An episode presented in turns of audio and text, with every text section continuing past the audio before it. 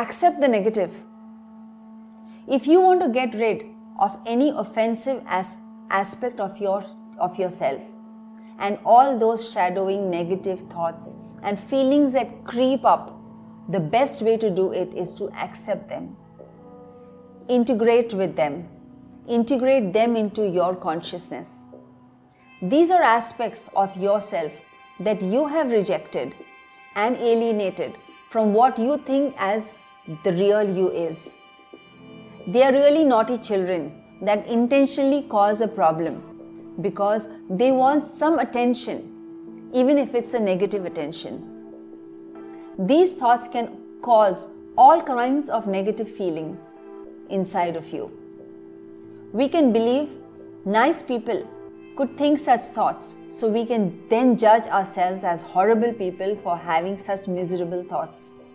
But the more we fight and resist our negative thoughts, the more they pop up again and again.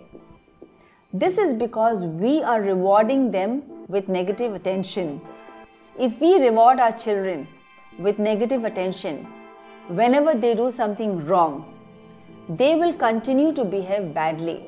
And I'm sure you will agree with me on that. Because negative attention is better than no attention at all. It's the same way with our thoughts.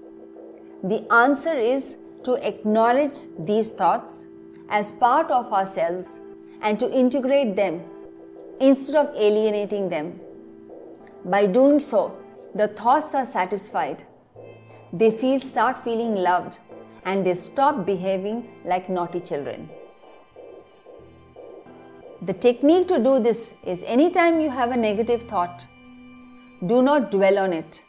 Simply say, I acknowledge you I accept you.